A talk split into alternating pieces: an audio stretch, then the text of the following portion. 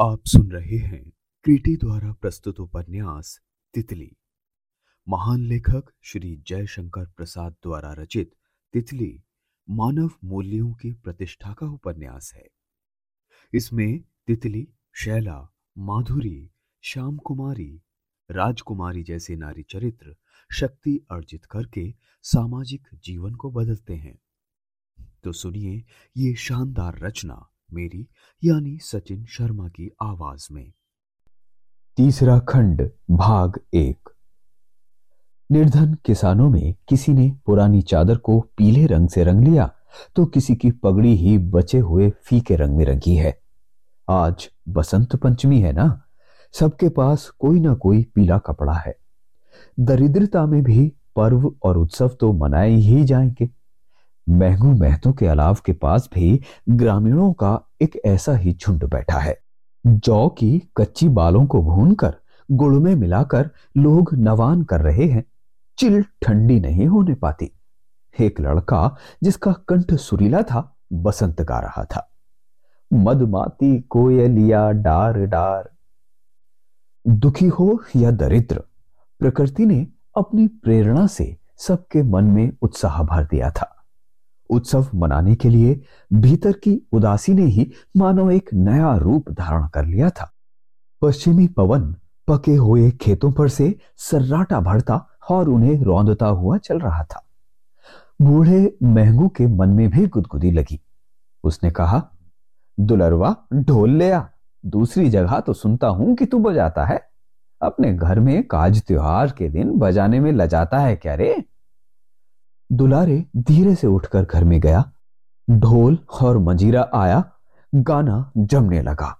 सब लोग अपने को भूलकर उस सरल विनोद में निमग्न हो रहे थे। तहसीलदार ने उसी समय आकर कहा, महंगू, सभा विश्रंखल हो गई। गाना बजाना रुक गया। उस निर्दय यमदूत के समान तहसीलदार से सभी कांपते थे। फिर छावनी पर उसे न बुलाकर स्वयं महंगू के यहाँ उनके अलाव पर खड़ा था। लोग भयभीत हो गए। भीतर से स्त्रियाँ झाँक रही थी, उनके मुँह छिप गए। लड़के इधर उधर हुए, सब जैसे आतंक से त्रस्त। महंगू ने कहा, सरकार ने बुलाया है क्या? बेचारा बूढ़ा घबरा गया था। सरकार को बुलाना होता तो जमादार आता। महंगू, मैं क्यों आया हूँ? जानते हो? तुम्हारी भलाई के लिए तुम्हें समझाने आया हूँ। मैंने क्या किया है, तहसीलदार साहब? तुम्हारे यहाँ मलिया रहती है ना? तुम जानते हो कि वो बीबी रानी छोटी सरकार का काम करती थी? वो आज कितने दिनों से नहीं आती? उसको उकसाकर बिगाड़ना तो नहीं चाहिए। डांट कर तुम कह देते कि, जा, काम कर। तो क्या जाती ना वो? मैं कैसे कह देता, तहसीलदार साहब? कोई मजूरी करता है तो पेट भरने के लिए, अपनी इज़्ज़त देने के लिए नहीं। हम लोगों के लिए दूसरा उपाय ही क्या है? चुपचाप घर भी ना बैठे रहे। देखो महंगू, ये सब बातें मुँह से निकालनी नहीं चाहिए। तुम जानते हो कि मैं जानता हूँ कि नहीं, इससे क्या? वो जाए तो आप लिवा ले जाइए, मजूरी ही तो करेगी। आपके यहाँ छोड़कर मधुबन बाबू के यहाँ काम करने से कुछ पैसा बढ़ तो जाएगा नहीं। हाँ वहाँ तो उसको बोझ लेकर शहर भी जाना पड़ता है। आपके यहाँ करे तो मेरा क्या? पर हाँ, जमींदार माँ बाप हैं। उनके यहाँ ऐसा मधुबन बाबू? हम्म कल का छोकरा। अभी तो सीधी तरह धोती भी नहीं पहन सकता था। बाबा तो सिखाकर चला गया। उसका मन बहक गया है। इसको भी ठीक करना होगा। अब मैं समझा, मैंगू, मेरा नाम तुम भी भूल गए हो ना? अच्छा आपसे जो बने कर लीजिएगा। मैंने क्या किसी की चोरी की है या कहीं डाकर डाला है? मुझे क्यों धमकाते हैं? महंगू भी अपने अलाव के सामने आवेश में क्यों ना आता? उसके सामने उसकी बखारें भरी थी। कुंडों में गुड़ था, लड़के पोते सब काम में लगे थे। अपमान सहने के लिए उसके पास किसी तरह की दुर्बलता ना थी। पुकारते ही दस लाठियाँ निकल सकती थी। तहसीलदार ने समझ बूझकर धीरे से प्रस्थान किया। महंगू जब आपे में आया तो उसको भय लगा। वो लड़कों को गाने बजाने के लिए कहकर बंजरिया की ओर चला। उस समय तितली बैठी हुई चावल बीन रही थी और मधुबन गले में कुर्ता डाल चुका था कहीं बाहर जाने के लिए। मलिया, एक डाली में मटर की फलियाँ, एक कद्दू और कुछ आलू लिए हुए मधुबन के खेत से आ रही थी। महंगू ने जाते ही कहा, मधुबन बाबू, मलिया को बुलाने के लिए छावनी से तहसीलदार साहब आए थे। वहाँ न जाने से उपद्रव मचेगा। तो उसको मना कौन करता है? जाती क्यों नहीं? ये कहकर मधुबन ने जाने के लिए पैर बढ़ाया ही था कि तितली ने कहा, वाह, मलिया क्या वहाँ मरने जाएगी? क्यों? जब उसको छावनी के काम करने के लिए, फिर से रख लेने के लिए बुलावा आ रहा है, तब जाने में क्या अड़चन है? रुकते हुए मधुबन ने पूछा। बुलावा आ रहा है, न्योता आ रहा है। सब तो है, पर यह भी जानते हो कि वो क्यों वहाँ जाएगी अपनी इज़्ज़त देने न जाने कहाँ का शराबी उनका दामाद आया है। उसने तो गाँव भर को ही अपना ससुराल समझ रखा है। कोई भला मानस अपनी बहू बेटी छावनी में भेजेगा क्यों? महंगू ने कहा, हाँ बेटी, ठीक कह रही हो, पर हम लोग जमींदार से टक्कर ले सकें, इतना तो बल नहीं। मलिया, अब मेरे यहाँ रहेगी तो तहसीलदार मेरे साथ कोई ना कोई झगड़ा झंझट खड़ा करेगा। सुना है कि कुंवर साहब तो अब यहाँ रहते नहीं, आजकल औरतों का दरबार है, उसी के हाथ में सब कुछ है। मधुबन चुप था। तितली ने कहा तो उसे यहीं रहने दो, देखा जाएगा। महंगू ने वरदान पाया, वो चला गया। मलिया दूर खड़ी सब सुन रही थी। उसकी आँखों से आँसू निकल रहा था। तितली ने कहा, रोती क्यों है रे? यहीं रह, कोई डर नहीं। तुझे क्या कोई खा जाएगा? जा जा देख, ईंधन की लकड़ी सुखाने के लिए डाल दी गई है उठा ला मलिया आंचल से आँसू पहुँचती हुई चली गई। उसका चचा भी मर गया था, अब उसका कोई रक्षक न था। तितली ने पूछा अब रुके क्यों खड़े हो? नील कोठी जाना था ना? जाना तो था, जाऊँगा भी। पर यह तो बताओ, तुमने ये झंझट मोल ली? हम लोग अपने पैरों पर खड़े होकर अपनी रक्षा कर लें, यही बहुत है। अब तो बाबा जी की छाया भी हम लोगों पर नहीं है। राजू बुरा मानती ही है। मैंने शेरकोट जाना छोड़ दिया। अभी संसार में हम लोगों को धीरे धीरे घुसना है। तुम जानती हो कि तहसीलदार मुझसे तो बुरा मानता ही है। तो तुम डर रहे हो?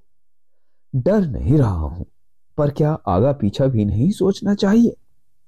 बाबा जी तो काशी चले गए सन्यासी होने, विश्राम लेने। ठीक ही था, उन्होंने अपना कामकाज का भार उतार फेंका। पर यदि मैं भूलता नहीं हूँ तो उन्होंने जाने के समय हम लोगों को जो उपदेश दिया था, उसका तात्पर्य यही था। कि मनुष्य को जानबूझकर उपद्रव मोल न लेना चाहिए। विनय और कष्ट सहन करने का अभ्यास रखते हुए भी अपने को किसी से छोटा ना समझना चाहिए। और बड़ा बनने का घमंड भी नहीं अच्छा होता। हम लोग अपने कामों से ही भगवान को शीघ्र कष्ट पहुँचाने और उन्हें पुकारने लगते हैं। बस करो, मैं जानती हूँ कि बाबा जी इस समय होते तो क्या करते, और मैं वही कर रही हूँ जो करना चाहिए। मलिया अनाथ है, उसकी रक्षा करना अपराध नहीं। तुम कहाँ जा रहे हो? जाने को तो मैं इस समय छावनी पर ही था, क्योंकि सुना है वहाँ एक पहलवान आया है, उसकी कुश्ती होने वाली है, गाना बजाना भी होगा। पर अब मैं वहाँ ना जाऊँगा, नील कोठी जा रहा हूँ। जल्द आना, दंगल देख आओ, खा पीकर नील कोठी चले जाना। आज बसंत पंचमी की छुट्टी नहीं है क्या? तितली ने कहा। अच्छा जाता हूँ, कहता हुआ अन्य मनस्क भाव से मधुबन बंजरिया से बाहर निकला। सामने ही रामजस दिखाई पड़ा। उसने कहा, मधुबन भैया, कुश्ती देखने ना चलोगे? अकेले तो जाने की इच्छा नहीं थी, पर जब तुम भी आ गए हो तो उधर ही चलूँगा। भैया, लंगोट ले लू? अरे क्या, मैं कुश्ती लड़ूँगा तुत कौन जाने, कोई ललकार ही बैठे? इस समय मेरा मन कुश्ती लड़ने का नहीं है। वाह भैया, ये भी एक ही रही। मन लड़ता है कि हाथ पैर। मैं देख आया हूँ उस पहलवान को। हाथ मिलाते ही ना पटका आपने तो कहिए, मैं हारता हूँ। मधुबन, अब कुश्ती नहीं लड़ सकता रामजस। अब उसे अपनी दाल रोटी से लड़ना है। तो भी लंगोट लेते चलने में कोई। अरे तो क्या लंगोट घर छोड़ आया हूँ? चल भी। हँसते हुए मधुबन ने रामजस को एक धक्का दिया, जिसमें यौवन के बल का उत्साह था। रामजस गिरते गिरते बचा। दोनों छावनी की ओर चले। छावनी में भीड़ थी, अखाड़ा बना हुआ था। चारों ओर जन समूह खड़ा और बैठा था। कुर्सी पर बाबू श्यामलाल और उसके इष्ट मित्र बैठे थे। उनका साथी पहलवान लुंगी बांधे अपनी चौड़ी छाती खोले हुए खड़ा था। अभी तक उससे लड़ने के लिए कोई भी प्रस्तुत न था। पास के गाँव की दो चार वेश्याएँ भी आम के बौर हाथ में लिए गुलाल का टीका लगाए वहाँ बैठी थी। छावनी में बसंत गाने के लिए आई थी। यही पुराना व्यवहार था। परंतु इंद्रदेव होते तो बात दूसरी थी। तहसीलदार ने श्याम बाबू का आतिथ्य करने के लिए उनसे जो कुछ हो सकता था, आमोद प्रमोद का सामान इकट्ठा किया था। सवेरे ही सबकी केसरिया बूटी छनी थी। श्यामलाल देहाती सुख में प्रसन्न दिखाई देते थे। उन्हें इस बात का गर्व था कि उनके साथी पहलवान से लड़ने के लिए अभी तक कोई खड़ा नहीं हुआ। उन्होंने मूछ मरोड़ते हुए कहा, राम सिंह तुमसे यहाँ कौन लड़ेगा जी? यही अपने नत्थु से ज़ोर करके दिखा दो, सब लोग आए हुए हैं। अच्छा सरकार, कहकर राम सिंह ने साथ ही नत्थु को बुलाया। दोनों अपने दांव पेच दिखाने लगे। रामजस ने कहा, क्यों भैया, ये हम लोगों को उल्लू बनाकर चला जाएगा? मधुबन धीरे से हुंकार कर उठा। रामजस उस हुंकार से परिचित था। उसने युवकों की सी चपलता से आगे बढ़कर कहा, सरकार, हम लोग देहाती ठहरे, पहलवानी क्या जाने, पर नत्थु से लड़ने को तो मैं तैयार हूँ। सब लोग चौंक कर रामजस को देखने लगे। दांव पेच बंद करके राम सिंह ने भी रामजस को देखा। वो हंस पड़ा, जाओ, खेत में कुदाल चलाओ लड़के। राम सिंह ने व्यंग से कहा मधुबन से अब रहा ना गया। उसने कहा, पहलवान साहब, खेतों का अन्न खाकर ही तुम कुश्ती लड़ते हो। पसेरी भर अन्न खाकर कुश्ती नहीं लड़ी जाती भाई। सरकार लोगों के साथ माल चबाकर ये कसाले का काम किया जाता है। दूसरे पूत से हाथ मिलाना, हाड़ हाड़ से हाड़ लड़ाना दिल लगी नहीं है। मैं तो इसे ऐसा ही समझता हूँ। तो फिर, हा जाना मेरे यार, तू भी ये दिल लगी देख। राम सिंह के इतना कहते ही मधुबन सचमुच कुर्ता उतार, धोती फेंक कर अखाड़े में कूद पड़ा। सुंदरियाँ उस देहाती लड़के के शरीर को सस्पृह देखने लगी। गाँव के लोगों में उत्साह सा फैल गया। सब लोग उत्सुकता से देखने लगे। और तहसीलदार तो अपनी गोल गोल आँखों में प्रसन्नता छिपा ही न सकता था। उसने मन में सोचा, आज बच्चों की मस्ती उतर जाएगी। राम सिंह और मधुबन में पैथरे दाव पेच और निकस पैठ इतनी विचित्रता से होने लगी कि लोगों के मुँह से अनायासी वाह वाह निकल पड़ता। राम सिंह मधुबन को नीचे ले आया। वो घिस्सा देकर चित करना चाहता था कि मधुबन ने उसका हाथ दबाकर ऐसा धड़ उठाया कि वो राम सिंह की छाती पर बैठ गया। हल्ला मच गया। देहातियों ने उछलकर मधुबन को कंधे पर बिठा लिया। श्यामलाल का मुँह तो उतर गया, पर उन्होंने अपनी उंगली से अंगूठी निकालकर मधुबन को देने के लिए बढ़ाई। मधुबन ने कहा, मैं इनाम क्या करूँगा?